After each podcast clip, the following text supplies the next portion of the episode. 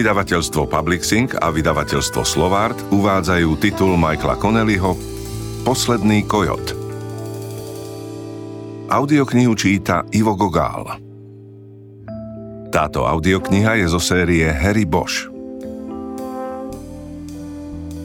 Venujem Markusovi Grupovi. Kapitola 1. Nejaké myšlienky, ktorými by ste chceli začať? Ohľadom čoho? No, vlastne čohokoľvek. Toho incidentu. Toho incidentu? Áno. Mám nejaké myšlienky. Čakala, on však nepokračoval. Už pred príchodom do čínskej štvrte sa rozhodol, že na to pôjde takto. Bude z neho musieť páčiť každé slovo. Nemohli by ste sa so mnou o ne podeliť, detektív Boš? Spýtala sa napokon. To je účelom. Moje myšlienky hovoria, že je to kravina. Totálna kravina. Práve to je účelom. Nič viac. Nie, počkajte. Ako to myslíte, že je to kravina? Myslím to tak, že... Dobre. Strčil som do toho chlapa.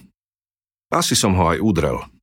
Nie som si celkom istý, čo presne sa stalo, ale nič nepopieram. Takže, fajn, suspendujte ma. Presunte ma inám, dajte to na radu pre občianske práva. Čokoľvek, ale pokračovať v tomto je číra sprostosť. Aj tá moja nútená stresová dovolenka je nezmysel. Pozrite sa, prečo musím trikrát do týždňa chodiť k vám, ako by som bol nejaký... Veď ma vôbec nepoznáte. A nič o mne neviete.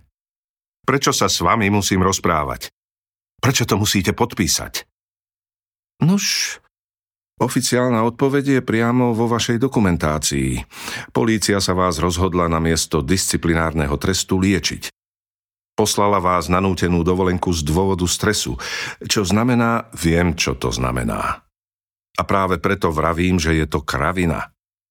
Niekto svojvoľne rozhodne, že som stresovaný a to je pre políciu dostatočná zámienka, aby ma vyradila zo služby na neobmedzene dlhý čas. Alebo aspoň na tak dlho, kým pred vami neurobím dosť salt a nezačnem panáčikovať. Nič z toho nebolo svojvoľné. Spôsobili to vaše činy, čo je, myslím, dosť jasne vidieť na... A tie nemajú nič spoločné so stresom. Išlo tam o... Ale to je jedno. Ako som vravel, celé je to kravina. Čo keby sme teda preskočili omáčku a prešli k veci? Čo musím urobiť, aby som dostal naspäť svoju prácu? Videl, ako sa jej v očiach myhol hnev. Tým, ako totálne pohrdal jej odborom a skúsenosťami, sa dotkol jej pýchy. Rovnako rýchlo to však zasa zmizlo. Keďže stále pracovala s policajtmi, už si na takéto reakcie musela dávno zvyknúť. Vary, nechápete, že je to pre vaše dobro? Musíme predpokladať, že velenie vo vás vidí cenný prínos pre políciu, inak by ste tu neboli. Začalo by sa disciplinárne konanie a vy by ste boli na ceste do civilu. Namiesto toho však všetci robia, čo sa dá, aby si vás udržali a neprišli o hodnotu, ktorú predstavujete. Hodnotu? Ja predstavujem policajta, nie hodnotu. Keď ste vonku na ulici, nemyslíte na prínos pre policajný zbor. Čo to vlastne znamená? Toto bude musieť stále počúvať takéto reči? Odkašľala si a zatvárila sa prísne. Máte problém, detektív Boš. Siaha oveľa hlbšie ako iba po incident, pre ktorý ste sa ocitli mimo služby. Práve o tom budú naše sedenia, chápete? Ten incident nie je jediný. Aj pred ním ste mali problémy. Ja sa iba snažím urobiť to, čo treba dosiahnuť, kým podpíšem, že sa môžete vrátiť do služby nech už v akejkoľvek funkcii. Musíte sa poriadne pozrieť sám na seba. Čo robíte? O čo vám ide? Prečo vás prenasledujú takéto problémy? Naše sedenia by mali byť otvoreným dialógom, v ktorom ja kladiem otázky a vy odpovedáte voľne, ale k veci. Nemáte na nich zhadzovať mňa, moju profesiu ani velenie policajného zboru. Ide tu o vás a o nikoho iného. Iba sa na ňu mlčky pozrel. Túžil po cigarete, nebol však ochotný spýtať sa jej, či si môže zapáliť. Nikdy by pred ňou nepriznal svoju závislosť od cigariet. Keby to urobil, 100% by začala hovoriť o orálnej fixácii alebo nikotínových barličkách. Preto sa namiesto toho zhlboka nadýchol a pozrel na psychologičku na druhej strane písacieho stola.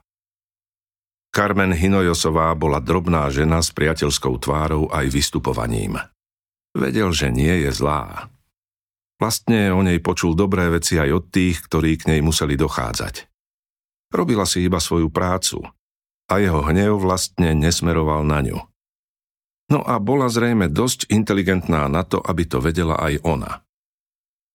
Pozrite sa, je mi to ľúto, povedala. Nemala som začínať takou širokou otázkou. Viem, že je to pre vás citlivá téma. Začneme teda od znova.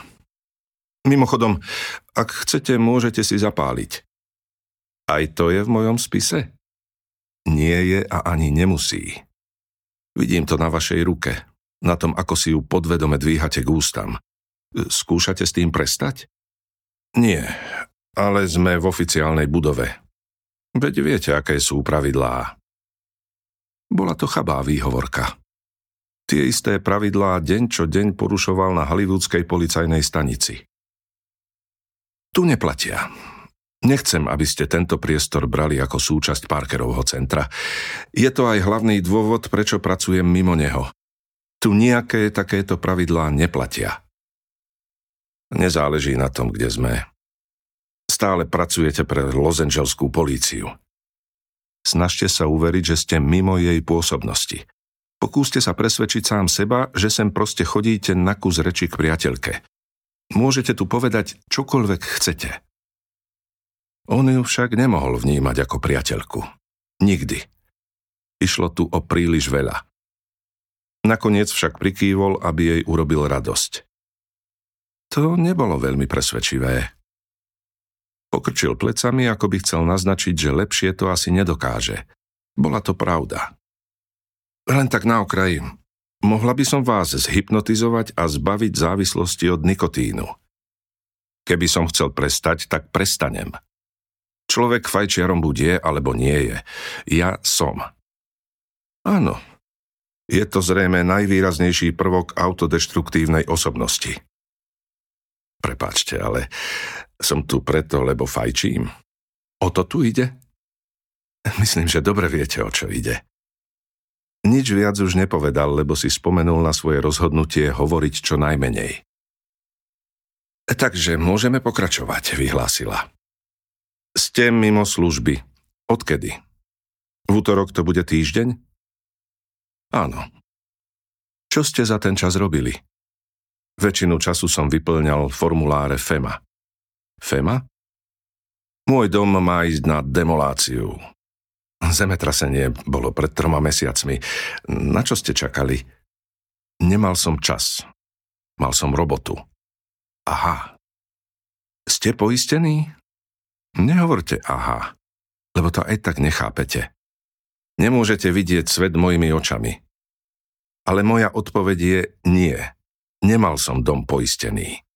Ako skoro všetci, aj ja som žil v trvalom popieraní možnej hrozby, tak tomu hovoríte vy cvokári, nie? Stavím sa, že vy ten svoj poistený máte. Mám. Ako vážne je poškodený? Záleží na tom, koho sa spýtate. Mestskí inšpektori vravia, že je to totálka a ani nesmiem vojsť dnu. Ja si myslím, že mu v podstate nič nie je. Treba na ňom iba trocha popracovať. V obchodoch pre domácich majstrov ma už poznajú po mene. Niečo mi robia aj remeselníci. Onedlho to bude hotové a odvolám sa proti demolačnému dekrétu. Už na to mám právnika. A stále tam bývate? Harry iba prikývol. Tak to je naozaj popieranie reality, detektív Bož. Myslím, že by ste to nemali robiť. A ja si zase myslím, že vy nemáte čo hovoriť do toho, čo robím mimo pracovného času. Nož, aj keď to neschvaľujem, predpokladám, že to plní istý účel – je dobré, že sa máte čím zamestnať, aj keď osobne by som radšej bola, keby to bol šport alebo trebárs výlety do prírody. Tak či onak je dôležité niečím sa zabaviť, aby ste stále nemysleli na ten incident. Bož sa uškrnul. Čo je? Neviem. Všetci tomu hovoria incident. Trocha mi to pripomína ľudí, ktorí hovorili Vietnamu konflikt a nie vojna. A ako by ste to nazvali vy? Tak to z hlavy neviem, ale incident. To znie tak... Neviem. Sterilne. Počujte, pani doktorka, vráťme sa trocha naspäť. Nechcem chodiť do nejakej prírody, jasné? Mojou prácou je vyšetrovať vraždy. To robím a k tomu by som sa veľmi rád vrátil. Viete, mohol by som urobiť aj nejaké to dobro. Ak vám to velenie povolí. Ak to povolíte vy. Dobre viete, že to závisí od vás. Možno. Všimli ste si, že o svojej práci hovoríte, ako by to bolo nejaké poslanie? Je to tak. Ako svetý grál. Povedal to s neskrývaným sarkazmom.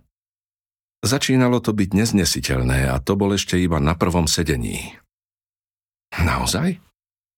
Takže vy ste presvedčení, že vašou úlohou je riešiť vraždy a posielať zloduchov do väzenia?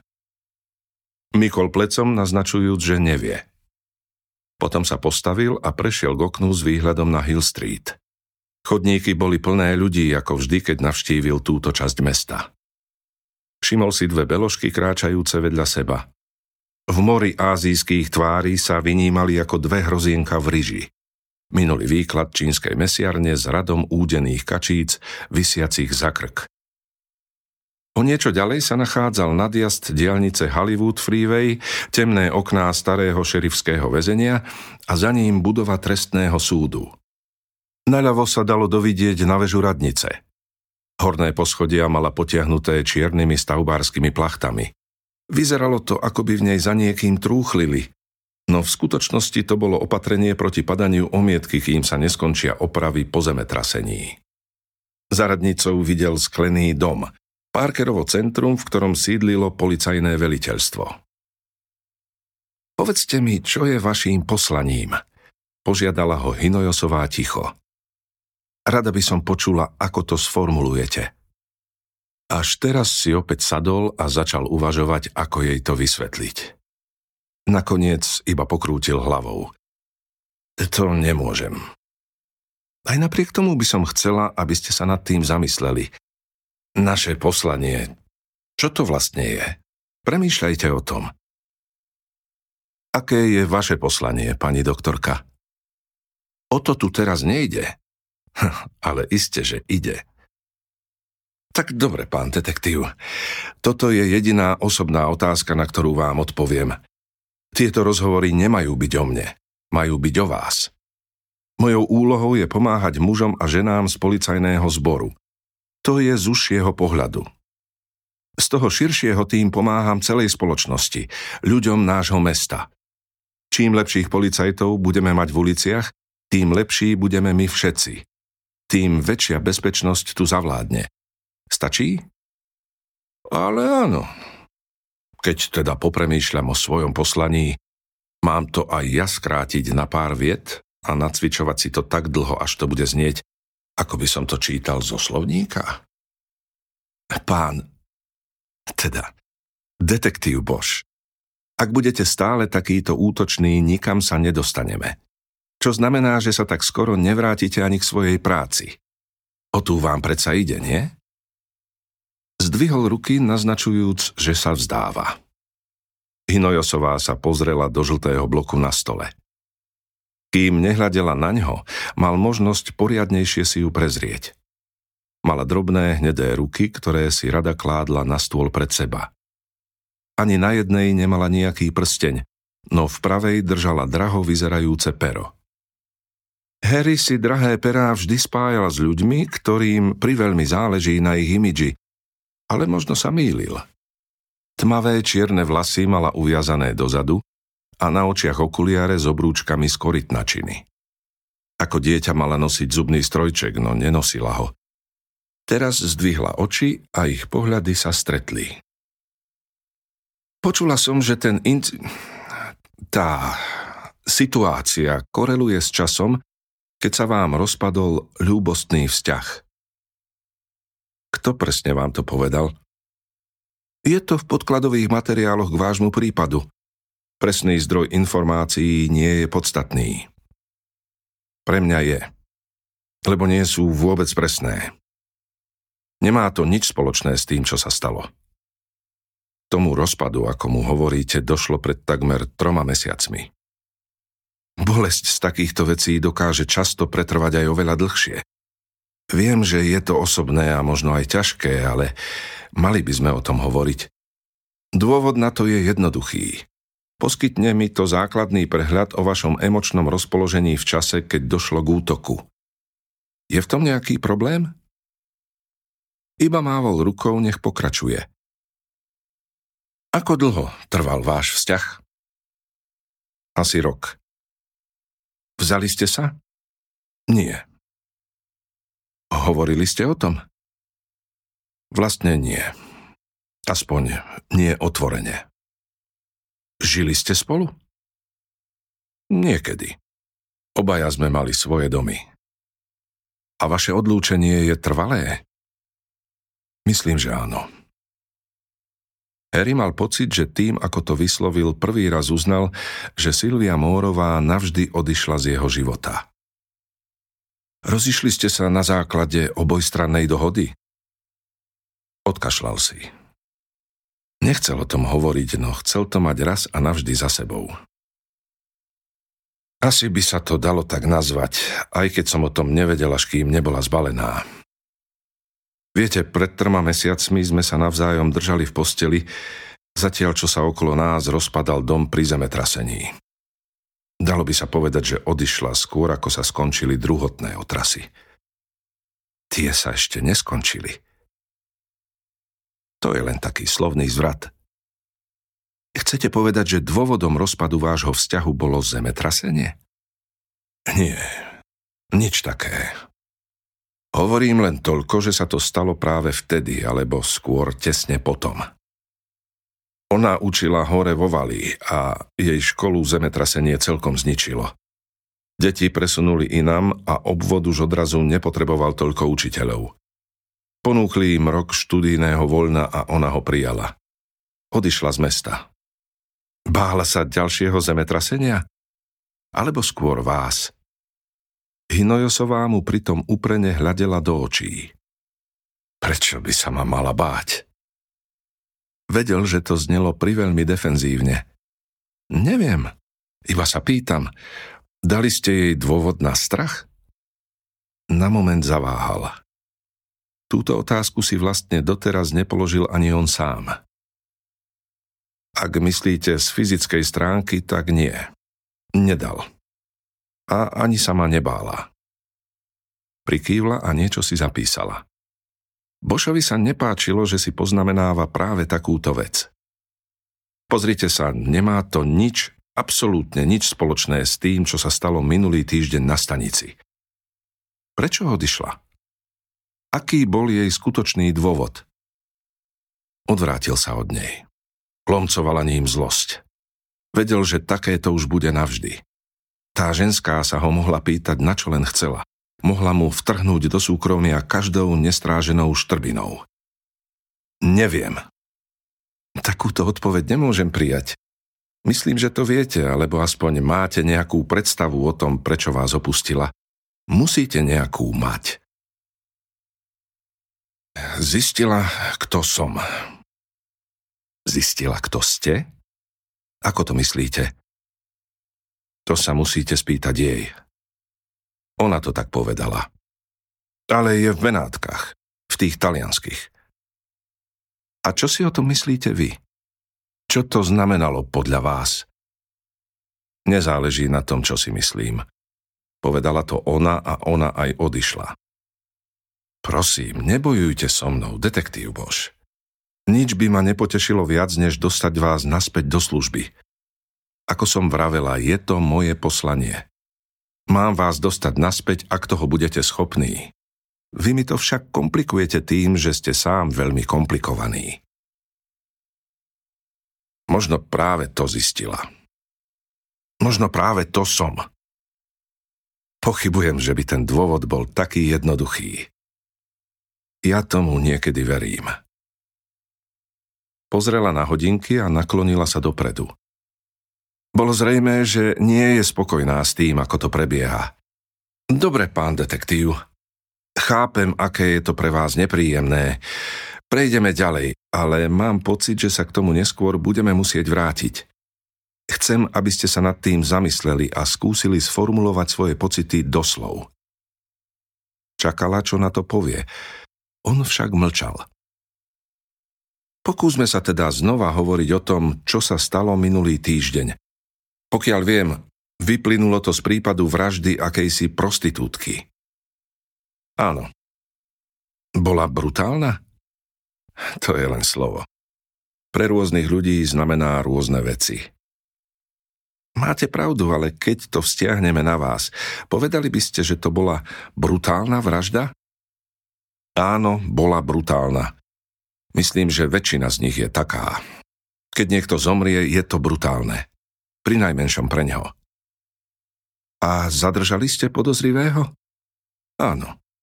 Spolu s partnerom. Mm, vlastne nie. Dobrovoľne prišiel podať vysvetlenie. Zapôsobil na vás ten prípad viac ako iné? Možno. Neviem. Prečo asi? Myslíte, prečo mi záležalo na nejakej prostitútke? Nezáležalo mi na nej o nič viac ako na ktorejkoľvek inej obeti. Pri vraždách sa však držím jedného základného pravidla. Akého? Buď záleží na každom, alebo na nikom. Mohli by ste mi to vysvetliť? Je to presne tak, ako som povedal. Buď záleží na každom, alebo na nikom. To je všetko. Pri vyšetrovaní sa idem potrhať bez ohľadu na to, či ide o prostitútku alebo starostovú ženu. To je moje pravidlo. Rozumiem. Vráťme sa teraz k tomu konkrétnemu prípadu. Rada by som počula váš opis toho, čo sa stalo po zatknutí a dôvodov, ktoré mohli viesť k vášmu násilnému správaniu na hollywoodskej divízii. Nahráva sa to? Nie, pán detektív. Všetko, čo mi poviete, je chránené ako dôverná informácia. Nakoniec iba napíšem odporúčanie pre zástupcu Ervinga. Podrobnosti z našich sedení sa nedostanú absolútne k nikomu.